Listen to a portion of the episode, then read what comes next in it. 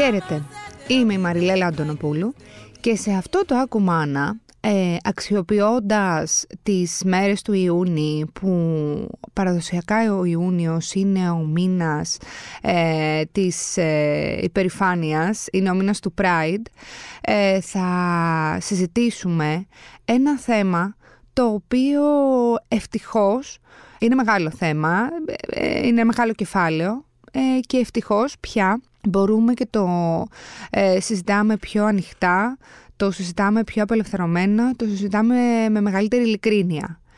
Όχι όλοι, αρκετοί. Μπορούμε και περισσότεροι. Μαμά, τι είναι γκέι; Μαμά, τι είναι ΛΟΑΤΚΙ; Είναι ερωτήσεις ε, οι οποίες με τον ένα με τον άλλο τρόπο, ε, με τρόπο συνώνυμο ή τέλος πάντων έτσι καταλαβαίνεις, έρχονται κάποια στιγμή. Τα παιδιά έχουν πάντα πορείες, αυτό είναι γνωστό, από πολύ μικρά. Κάποια στιγμή λοιπόν οι απορίες αυτές φτάνουν ε, να έχουν και σεξουαλικό περιεχόμενο. Εκεί καλείται ο γονιός να απαντήσει και το καλύτερο είναι την απάντηση και γενικά τη μάθηση αυτή τα παιδιά να την παίρνουν από τους γονείς τους. Φυσικά και από το σχολείο, αλλά πρωτίστως από τους γονείς τους. Αυτό τι σημαίνει ότι οι γονείς πρέπει να δίνουμε σωστές απαντήσεις στα παιδιά σε όλα αυτά τα θέματα. Γιατί, γιατί τα παιδιά δεν μας φταίνε σε τίποτα, έτσι όπως έχουμε πει πολλές ε, φορές. Το καλό της υπόθεσης είναι ότι πλέον ζούμε σε μια ε, κοινωνία, ζούμε σε μια εποχή που όπως είπα και πριν τα πράγματα τα λέμε πιο εύκολα και πιο απελευθερωμένα και πιο αληθινά. Οπότε Σίγουρα τα ερεθίσματα είναι πολύ περισσότερα σε σχέση με το παρελθόν. Δηλαδή, ένα παιδί 6 και 7 και 8 χρονών έχει πολύ περισσότερα ερεθίσματα και είναι ανοιχτό σε αυτά ε, πολύ περισσότερο σε σχέση με τις ε, γενιές του, του παρελθόντος. Ε, και έτσι όπως λοιπόν αλλάζουν οι εποχές, έτσι όπως αλλάζουν ακόμα και τα παιδιά, αλλάζουμε και εμείς οι μεγάλοι και τι σημαίνει αυτό, ότι πρέπει να προσαρμοστούμε κιόλας ε, και να δεχτούμε όλες αυτές τις αλλαγές. Αλλά τώρα μην τα λέω μόνη μου, έχω τον κατάλληλο άνθρωπο για όλα αυτά. Θα καλωσορίσω λοιπόν την ε, παιδοψυχολόγο και ψυχοθεραπεύτρια Κλέρι Σιραδάκη. Γεια σου Κλέρι. Καλημέρα σας. έχω κάνει ένα πρόλογο για το θέμα, οπότε μπαίνουμε απευθείας. Έχω μια ερώτηση να σου κάνω. Ανεξάρτητα από το τι ερώτηση είναι ακριβώς, είναι μια ερώτηση ε, σεξουαλικού περιεχομένου, ας πουμε Από ποια ηλικία και μετά αρχίζουν τα παιδιά να ρωτούν; Mm-hmm. Συν, Κάπως συνειδητά, κατάλαβες, όχι ναι. έτσι κάτι που μπορεί να πιάσουν στον αέρα και... Ναι. Να ξεκινήσουμε από κάτι πολύ βασικό, το οποίο πολλοί κόσμοι δεν φαντάζεται. Η σεξουαλικότητα είναι μέρος της ανθρώπινης φύσης και υπάρχει στην καθημερινότητά μας σε κάθε ηλικία. Ε, δεν αφορά μόνο στους μεγάλους και δεν σχετίζεται μόνο με τη σεξουαλική Έχει να κάνει με την ε, εξοικείωση με το σώμα μας, με το σεβασμό απέναντι στον άλλο, ε, με την απόλαυση, με την αποδοχή της διαφορετικότητας. Επομένως αφορά άμεσα και στα παιδια Ε, τώρα από τη στιγμή που το παιδί αρχίζει να αντιλαμβάνεται το σώμα του, να το εξερευνά, να συγκρίνει τα χαρακτηριστικά του με τους άλλους και να αντιλαμβάνεται τη διαφορά ανάμεσα στα δύο φύλλα. Ε, τότε είναι και η ώρα που θα ξεκινήσει από μόνο του και τις ερωτήσεις. Αυτό σημαίνει ότι είναι έτοιμο να πάρει και απαντήσεις για αυτά τα θέματα. Αν μπορούμε έτσι να δώσουμε ένα χρονικό ορόσημο, αυτό είναι γύρω στα τρία με πέντε θα εβαζα ε, ετη ε, γενικότερα, όσο πιο νωρίς μιλήσουμε και απενοχοποιήσουμε τα παιδιά πάνω σε αυτά τα ζητήματα, τόσο πιο έτοιμα θα είναι να αντιμετωπίσουν με οριμότητα τέτοιες καταστάσεις ε, στην πορεία. Ξέρεις, τις περισσότερες φορές υπάρχει η η πρόθεση, υπάρχει καλή διάθεση, υπάρχει επιθυμία να απαντήσεις, αλλά δεν ξέρεις πώς να απαντήσεις, τι λέξεις να χρησιμοποιήσεις. Ξέρεις δηλαδή πόσο απλά ή πόσο επιστημονικά ή πόσο παρα, σαν παραμύθι να πεις, ε, να πεις κάτι. Νομίζω δηλαδή ότι οι περισσότεροι γονείς, ξέροντας ναι. αυτούς ξέρεις, που, ναι, που δεν, δεν ξέρω λένε τι, τα μωρά τα φέρνει ο πελαργός, πήγαινε ρώτα τη μαμά σου, ξέρω Ναι, εγώ, ναι, ή ναι, ναι, ναι. κάπως απαντάνε κάπως έτσι, Ναι. υπε- υπεκφεύγουν. Ε, όλοι οι υπόλοιποι δεν ξέρουν πώς να τα πούν. Αυτό είναι το ζήτημα. Ε, θα ήθελα λίγο να εστιάσουμε περισσότερο στις αυτές τις ε, ερωτήσεις που υποτίθεται ότι φέρνουν κάποιους γονείς περισσότερο σε αμηχανία σε σχέση με κάποιους άλλους. Δηλαδή Ναι. η, η συγκεκριμένα η ερώτηση, ε, λόγω κιόλας ε, του, του μήνα αυτού του Ιουνίου που είναι ο, ο μήνας ομοφιλοφιλικής υπερηφάνειας, στην ερώτηση λοιπόν, μαμά, τι είναι γκέι, μπαμπά, τι είναι γκέι, μαμά, γιατί αυτοί οι δύο άντρες φιλιούνται, ε, γιατί οι δύο, αυτές οι δύο γυναίκες φιλιούνται; Πώς απαντάμε δηλαδή γενικά σε αυτές τις ερωτήσεις και σε κάθε αντίστοιχη, αντίσ- αντίστοιχου context, ξέρεις, ερώτηση. Ναι, ναι, ναι. ναι. Ε, πρόκειται για ένα μεγάλο ζήτημα της εποχής, η αλήθεια είναι, που απασχολεί πάρα πολλούς γονείς. Ε, αυτό που έχω να πω είναι το γεγονός ότι είτε ανήκεις ως άνθρωπος στην πιο απελευθερωμένη ομάδα και αποδέχεσαι αυτό το φαινομενο είτε ακολουθείς την πιο συντηρητική κατεύθυνση και απορρίπτεις αυτούς τους ανθρώπους. Θα πρέπει όλοι να συμφωνήσουμε στο ότι οι εποχές έχουν αλλάξει Μμμ, και ακριβώς. καλούμαστε να προσαρμοστούμε σταδιακά τουλάχιστον στις αλλαγές αυτές. Έτσι. Ε, πια υπάρχουν πολλές μορφές οικογένειας πρώτα απ' όλα, κάτι που δεν υπήρχε τα παλαιότερα χρόνια. Μμμ, Οι διαζευμένοι γονείς, η οικογένεια μοσαϊκό που λέμε, μμμ. η μονογονεϊκή οικογένεια, η οικογένεια με υιοθετημένα παιδιά, η οικογένεια με δότη σπέρματος ή οαρίου, η παρένθετη μητέρα. Έτσι λοιπόν στις εποχές που ζούμε υπάρχει πια και το παιδί με δύο μπαμπάδες ή δύο μαμάδες. Είτε μας αρέσει είτε δεν μας αρέσει, είναι κάτι το οποίο υπάρχει. Και καλό είναι, εφόσον υπάρχει και είναι μια πραγματικότητα, να προετοιμάσουμε το παιδί μας για αυτό το διαφορετικό μοντέλο οικογένειας και να το ενημερώσουμε για τέτοια γεγονότα, τα οποία θα γνωρίσει σίγουρα στην πορεία της ζωής του. Ε, να σας πω ότι ο γιος μου, ο οποίος είναι 6 ετών σήμερα, ήδη μου έχει κάνει αυτή την ερώτηση, γιατί το άκουσε στο σχολείο, Βέβαια. ότι οι γυναίκες παντρεύονται γυναίκες. Μμμ. Του απάντησα ότι όπως ο μπαμπάς έχει επιλέξει και αγαπάει τη μαμά και όπως η μαμά τον μπαμπά, υπάρχουν και άνθρωποι που μπορεί να επιλέξουν το ίδιο φύλλο. Δεν το συναντάμε όσο συχνά συναντάμε την άλλη περίπτωση, αλλά υπάρχει και αυτό. Σημασία έχει να είμαστε ελεύθεροι να επιλέξουμε αυτό που νιώθουμε, με σεβασμό και απέναντι στον εαυτό μας και απέναντι στους άλλους. Δηλαδή χωρίς να κρινόμαστε, να κρίνουμε Μμμ. σε αυτά τα ζητήματα. Νομίζω ότι ακριβώς επειδή οι με- πολύ μεγάλοι δεν σκέφτονται με τον τρόπο που μόλις είπες, ε, τα παιδιά επειδή μιμούνται τους μεγάλους και δει Α. τους, με τους γονείς τους, μεταφέρουν στο σχολείο, στις παρέες τους, από πολύ μικρή ηλικία, εκφράσεις ε, οι οποίες υποδηλώνουν ότι το να είσαι γκέι είναι βρισιά.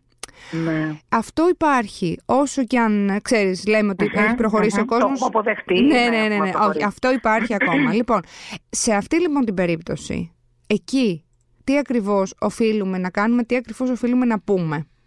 Με τα απλά λόγια που, που υποτίθεται Ναι, ότι πρέπει ναι. να πούμε, έτσι. Ναι, αυτό, το, αυτό το εξηγούμε απλά που Μμ. λέμε είναι μεγάλο ζήτημα. ναι, ναι. ναι. Αυτό που προσπαθώ να δώσω συχνά στους γονείς να καταλάβουν σχετικά με τα ζητήματα σεξουαλικότητας είναι ότι τα ταμπού είναι ξεκάθαρα δικά μας, των ενηλίκων. Ε, βέβαια. Μμμ. Έχω γονείς ε, που νιώθουν τόσο αμήχανα όταν δέχονται τέτοιου είδους ερωτήσεις που ξεκινούν να τραυλίζουν, να τρέμουν, να μασούν τα λόγια τους.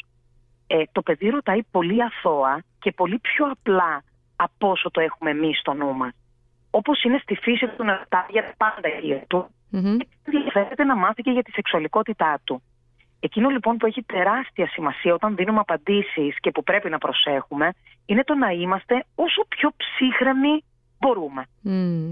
Αν του δείξουμε ταραχή ή ντροπή, του περνάμε άμεσα το μήνυμα ότι πρόκειται για κάτι κακό, αμαρτωλό, απαγορευμένο, βρώμικο. Κυρίως με τη στάση μας και όχι απαραίτητα με τα λόγια μας. Ναι, ναι, τα ναι. λόγια μας μπορεί να είναι τα διαβασμένα, τα ωραία, αυτά που ε, πρέπει να πούμε και να τα πούμε ωραία. Η στάση του σώματος όμως και το ύφος μας θα είναι αυτό που θα περάσει στο παιδί τα διπλά είτε λανθασμένα μηνύματα. Και φυσικά δίνουμε απαντήσεις με απλά λόγια, προσαρμοσμένες πάντα στην ηλικία του παιδιού και στο τι μπορεί να κατανοήσει.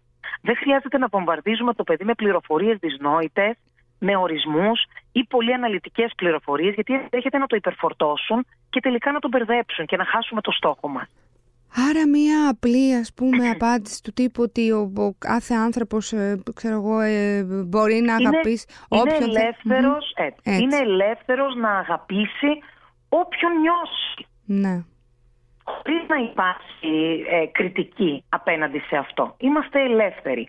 Εσύ θα κάνεις τη δική σου επιλογή και έχεις κάθε δικαίωμα και μπράβο σου και το υποστηρίζεις και το υποστηρίζουμε όλοι. Ο άλλος όμως μπορεί να κάνει μια τελείως διαφορετική επιλογή από τη δική σου. Είναι άλλος άνθρωπος και αυτό είναι και η βάση της ε, ε, αποδοχής της διαφορετικότητας, έτσι. Εμείς τώρα ουσιαστικά μιλάμε κυρίως για τους ανθρώπους οι οποίοι δεν τα έχουν και πολύ... Κοίταξε να σου πω κάτι τι γίνεται. Στα λόγια όλοι είμαστε πολύ, ναι, πολύ απελευθερωμένοι, ανοιχτοί κτλ. Αλλά όταν έρχεται αυτό πολύ πιο κοντά μας και δεν είμαστε πραγματικά, ε, πώς το ναι, λένε, δεν είναι εύκολο. Ναι, αυτό, εκεί ξέρεις, μπορεί να πιάσει τον εαυτό σου λίγο να, να μαγκώνεται ή οτιδήποτε, το οποίο βέβαια είναι, αυτά είναι τώρα τα στερεότυπα και, ναι. δηλαδή όλη αυτό ο ρατσισμός δεν αφήνει και κανέναν, ε, ξέρεις, αλόβητο, Φυσικά. δηλαδή Φυσικά. περνάει δυστυχώς. Οτιδήποτε διαφέρει από σένα, ναι. ε, τελείωσε, ε, αφορίζεται. Ε, γενικότερα χρειάζεται πάρα πολύ χρόνος ε, και πολύ δουλειά με τον εαυτό μας, ειδικά σε αυτή τη χώρα που ζούμε, Ακριβώς. την αρκετά συντηρητική και παραδοσιακή Ελλαδίτσα, ε, προκειμένου να αποτινάξουμε, όπως είπες πολύ σωστά από πάνω μας, στερεότυπα παλαιότερων εποχών, τα οποία είναι πολύ αυτιά μέσα μας, τα οποία μας έχουν καθορίσει. Ναι, ναι, ναι. Είναι ε, πολύ πολύ δουλειά και είναι κατανοητό κάποιοι άνθρωποι να μην το δέχονται. Να σας πω ότι συνήθως οι μπαμπάδες είναι αυτοί που είναι οι αφοριστικοί σε αυτό το ζήτημα. Η μάνα, εντάξει, επειδή είναι μάνα, μπορεί κάπως λίγο το παιδί να το αποδεχτεί περισσότερο ή να είναι λίγο πιο ανοιχτή να το συζητήσει κλπ. Αλλά νομίζω ότι οι μπαμπάδες είναι σε αυτό το ζήτημα, ξέρετε, νιώθουν ότι θίγεται και ένα δικό τους κομμάτι ανδρισμού. Ναι, ναι. Και είναι κάτι που δεν το δέχονται. Ναι, ναι. Οι μπαμπάδες με γιους δηλαδή περισσότερο. Ναι, ναι, ναι. ναι, ναι. Άρα λοιπόν η, η ειλικρίνεια που σε πολλές περιπτώσεις είναι το μεγάλο όπλο μας, ναι. εν προκειμένου δεν είναι και ιδιαίτερα. Δηλαδή όταν κάποιος Ναι. ε, γονιός δεν θεωρεί ότι ο σεξουαλικός προσανατολισμός είναι επιλογή του ανθρώπου Μμμ. ε, και εφόσον δεν γνωρίζει ας πούμε τι σημαίνει αποδοχή και τα λοιπά στην πράξη έχει Ναι. ομοφοβικές πεπιθήσεις και όλο αυτό το πράγμα δεν το εγκρίνει έχει ένα Τι παιδί γίνεται όμως τότε. ναι, Ναι. ε, κοίταξε, ε, στις περισσότερες φορές όταν συμβαίνει αυτό ε, απλά μεταφέρει και μεταγγίζει τις Ναι. απόψεις του έτσι και μετά είναι στη- στην ευχέρεια ουσιαστικά του παιδιού Ναι, και στα ερεθίσματα ναι. του παιδιού τι θα γίνει με όλο αυτό. Αλλά ας μιλήσουμε για τις περιπτώσεις που υπάρχει και Ναι. μια αυτογνωσία, έτσι, και ο άλλος μπορεί να θέλει να το παλέψει για, μια, για ένα καλύτερο μέλλον, ξέρεις, για τα, για τα παιδιά τα επόμενα. Ναι, του παιδιού. Ναι. Γενικά, οι απόλυτες απόψεις πάνω σε οποιοδήποτε ζήτημα θεωρώ, όχι μόνο στο κομμάτι της σεξουαλικότητας, ε, ενώ μπορεί να είναι κατανοητό το από πού προκύπτουν αυτές οι τόσο απόλυτες απόψεις, συνήθως δεν βοηθούν την κατάσταση. Και μάλλον σε κακό μας βγαίνει στις περισσότερες περιπτώσεις. Μμμ. Ε, περισσότερο ενισχύουν μια εμπάθεια που μόνο κακό μπορεί να προκαλέσει. Ε, ο υπερβάλλον δηλαδή ζήλος προς τη συντηρητική κατεύθυνση και οι διαθέσεις ε, οι ρατσιστικές, ε, αποκλεισμού αυτών των ατόμων είναι κάτι που μπορεί να δημιουργήσει πολύ λανθασμένες εντυπώσεις στο παιδί, φόβο και τελικά να οδηγήσει σε δυσλειτουργικές συμπεριφορές του παιδιού. Να το μπλοκάρει τελείως. Ε, ένας απόλυτος και αφοριστικός γονιός, ο οποίος είναι ξεκάθαρος και αντίθετος με όλο αυτό, δεν θα μπορέσει να κρύψει και νομίζω ότι τιμή πιο να κρύψει την όποια αντίδρασή του. Επομένως το παιδί θα εισπράξει σίγουρα αυτή την αντίδραση. Και φαντάσου κιόλας να πρόκειται. Η ερώτηση αυτή, ας πούμε, να γίνεται γιατί το παιδί ενδιαφέρεται και άμεσα για όλο αυτό. Έτσι. Δηλαδή να νιώθει και το, το παιδί ότι ενδεχομένως είναι και αυτό Φυσικά. γκέι. Και ότι, ναι. Και ειδικά όταν τώρα τα παιδιά που μέχρι την εφηβεία ε, τα πράγματα δεν είναι και ξέρεις ε, 100% ξεκάθαρα. Η μεγάλη πληγή και η μεγάλη ρήξη, αν θέλετε, ανάμεσα σε γονέα και παιδί, είναι όταν το παιδί συνειδητοποιήσει ότι είναι κάτι από αυτά που απορρίπτει ο γονέας. Δεν υπάρχει μεγαλύτε- μεγαλύτερη πληγή και για τις δύο πλευρές. Είναι κάτι το οποίο συναντάω αρκετά συχνά πια τις μέρες μας. Πια κιόλας, δηλαδή αντί, Ναι, ναι. αντί να φθαίνει. ναι. Ναι. Τι- Γιατί τώρα αυτό πώς εξηγείται; Υποτίθεται ότι μιλάμε για μια νέα εποχή. Τι έχει γίνει, πα- είναι όντως νέα, Ε, είναι νέα η εποχή; Μ, Μπα. Νομίζω ότι. Ε, Είμαστε, πού είμαστε; Σίγουρα, όχι, όχι. Νομίζω ότι πάντα υπήρχαν όλα αυτά. Μμ. Ε, Όμως τώρα βγαίνουν στην επιφάνεια πολύ πιο εύκολα. Τα συζητάμε και πιο αυτό πολύ. προσπαθούμε Μμ. κιόλας να κάνουμε. Έτσι. Μμ. Αυτό έχει νόημα. Αυτοί οι άνθρωποι να μην μείνουν στο περιθώριο, να μην μείνουν στην αφάνεια. Φυσικά. Να έχουν κάθε δικαίωμα να ζήσουν τον ερωτά τους με όποιον σύντροφο επιλέξουν και να μην είναι καταδικασμένοι. Αυτό παλεύουμε. Θεωρώ ότι είμαστε ακόμα πολύ πολύ στην αρχή. Στην Ελλάδα τουλάχιστον. Ναι. Αλλά είναι πολύ καλό τα παιδιά να έρχονται. Ε, εντάξει, εγώ είμαι και μέσα στα σχολεία, τα παιδιά με έχουν συνηθίσει. Πάμε στην κυρία Κλέρ για να συζητήσουμε τα ζητήματά μας. Μμμ. Είναι πάρα πολύ θετικό το ότι τολμάει ένα παιδί, τουλάχιστον εδώ σε μένα, να έρθει, να ανοιχτεί και να παραδεχτεί ε, προβληματισμούς του και το τι νιώθει. Ε, γιατί είναι μια αρχή, από κάπου ξεκινάμε. Μέχρι τώρα δεν τολμούσε κανείς πουθενά να το εκμυστηρευτεί και να το ξεστομίσει. Μμμ. Είναι ένα βήμα, είναι πολύ σημαντικό. Και υπάρχουν περιπτώσεις που έχουμε κάνει κινήσεις μετά προς την οικογένεια και μ, είναι και πολύ πιο ανοιχτοί οι γονείς σε ορισμένες περιπτώσεις, έτσι. Ε, όμως πραγματικά εκεί νιώθεις ότι έχει γίνει κάτι πολύ όμορφο. Το να είναι ο γονιός διατεθειμένος προκειμένου να βρει το παιδί του είτε κρεμασμένο, ε, είτε. μ, ε, γιατί εκεί καταλήγουμε. Έτσι. Ναι. Αν το παιδί καταπιεστεί τόσο πολύ και νιώσει ότι δεν το αποδέχεται ούτε η ίδια του η μάνα, ούτε η ίδια του η οικογένεια, κάποια στιγμή θα έχουμε μια τραγική κατάληξη. Το λιγότερο είναι Να απομακρυνθεί, να να φύγει. απομακρυνθεί Καμία ακριβώς από την επικοινωνία. οικογένεια Ναι, ναι. όσο πιο μακριά Ναι. γίνεται να φτάσει για να κάνει τη ζωή του. Ε, οι πιο τραγικές περιπτώσεις είναι το να προκαλέσει κακό στον εαυτό του γιατί ε, δεν μπορεί να φταθεί πουθενά, δεν το χωράει ο πλανήτης όλος. Μιας που το ανέφερες και εσύ ότι είσαι μέσα στα παιδιά, ακριβώς επειδή είσαι και στο σχολείο κτλ. Πολύ πρόσφατα έτυχε να είμαι σε μια συζήτηση που, που είναι πολύ σχετική με αυτό που συζητάμε. Και μ, αυτό που ακούστηκε σαν προβληματισμός είναι ο εξής, ότι όταν κάθε φορά γίνεται, ας πούμε, μια, μέσα σε πολλά εισαγωγικά επανάσταση, ε, όταν δηλαδή ξέρεις τα πράγματα αλλάζουν και είναι σαν ένα μετέχμιο, Υπάρχει πάντα, όχι από όλους, αλλά υπάρχει και η σκέψη, ο προβληματισμός ότι μήπως πάμε στην άλλη πλευρά. Ναι. Φυσικά αυτός δεν είναι ένας δικός μου προβληματισμός, ούτε θέλω να πάρω θέση. Απλά στο λέω γιατί υπάρχουν άνθρωποι που το σκέφτονται, ε, που υπάρχουν άνθρωποι που το συζητούν, ότι εντάξει, μην το παρακάνουμε κιόλας, γιατί ξέρεις, Φυσικά. με όλο το gender fluidity και τα λοιπά τώρα, Μμμ, όλο αυτό, μμμ. που ουσιαστικά Ναι, ναι, είναι ναι, η ναι. εποχή του. Ναι. Ε, Μην γίνει μόδα τελικά και μην περάσουμε στην αντίπερα όχθη. ναι, αυτό και το- χάσουμε τελικά... Αυτό, ναι. που έλεγαν, αυτό που έλεγαν κιόλας όταν ουσιαστικά μιλάγαμε για την ε, τη χειραφέτηση της γυναίκας και τα λοιπά, ότι μην Ναι, πάμε στο ναι, άλλο ναι, άκρο, ναι, το οποίο ναι. προσωπικά θεωρώ ότι είναι σαχλό. Δεν, δεν υπάρχει αυτό το πράγμα, δεν είναι κίνδυνος. Σε αυτό, Ναι. Τα πράγματα τα πίσω τα πάει. Αλλά, εν πάση περιπτώσει, θα ήθελα τη δική σου Ναι. απάντηση σε αυτό, σαν ειδικός. Γενικά, γενικά τα άκρα δεν είναι καλό να υπάρχουν. Έτσι. Μμμ. Οποιαδήποτε ακρότητα είτε προς τη μία είτε προς την άλλη κατεύθυνση ε, δεν κάνει καλό. Κλέρι μου, σε ευχαριστώ πολύ για αυτή τη συζήτηση. Θα τα ξαναπούμε σύντομα. αν, αν έχω έτσι δύο λεπτά και Ναι. αξίζει να σας αναφέρω ένα παράδειγμα ναι. ε, το οποίο έτυχε κάποια στιγμή να έχω ένα 15χρονο αγόρι το οποίο αναζητούσε τη σεξουαλική του ταυτότητα και είχε καταλήξει στο ότι είναι γκέι. Ήταν όμως μεγαλωμένος από έναν πατέρα τον οποίο είχε ακούσει πολλές φορές να λέει ότι οι γκέι είναι ψυχιατρικά διαταραγμένοι και ανώμαλοι. Μμμ. Και μου έλεγε χαρακτηριστικά το αγόρι, δεν τολμάω να ανοιχτώ στον πατέρα μου για το συγκεκριμένο θέμα, γιατί για αυτόν είμαι ανώμαλος. Μμ. Με αυτό έτσι θέλω να κλείσω, διότι αντιλαμβανόμαστε νομίζω για το τι πόνο μιλάμε. Φυσικά. Και επίσης να σου πω, συμπληρώνοντας αυτό που είπες, ότι στην Κύπρο, που δεν είναι και πολύ μακριά μας, έτσι, οι θεραπείες μεταστροφής ποινικοποιήθηκαν μόλις πριν μερικές εβδομάδες. Μμμ, Μάλιστα. ναι, ναι, ναι, ναι. Δηλαδή ένα μήνα πριν δεν ε, ήταν παράνομες. Ναι, Τώρα ναι, είναι. Ναι, ναι, ναι, ναι, Ε, ναι. Ευχαριστώ πολύ, Κλέρι μου. Θα τα ξαναπούμε. Εγώ ευχαριστώ. Εγώ Να είσαι ευχαριστώ. καλά. Καλή συνέχεια. Να είσαι καλά. Γεια, γεια. Αυτά λοιπόν για σήμερα. Ε, είναι ένα θέμα που δεν έχει τέλος. Θα μπορούσαμε να μιλάμε για πάρα πάρα πάρα πάρα πολλές ώρες. Ελπίζω κάπου να, να βοήθησε. Αυτά, αποδοχή, τίποτα άλλο. Ε, ραντεβού με το επόμενο Άκου Μάνα, όχι την επόμενη, τη μεθεπόμενη εβδομάδα. Μέχρι τότε όμως, εντάξει, μπορείτε να μπείτε έτσι κι αλλιώς στη λίστα μας. Έχει, δεν ξέρω, 70-80 επεισόδια, δεν ξέρω πού είμαστε. Πια είναι πάρα πολλά. Μπορείτε να μπείτε λοιπόν και στο Spotify ή όπου σε όποια πλατφόρμα μας ε, ακολουθείτε και μας ακούτε. Και φυσικά και στο ladylike.gr διαβάζετε όσα περισσότερα πράγματα μπορείτε στο σπίτι μας, που αν δεν το πενέψουμε θα πέσει να μας πλακώσει.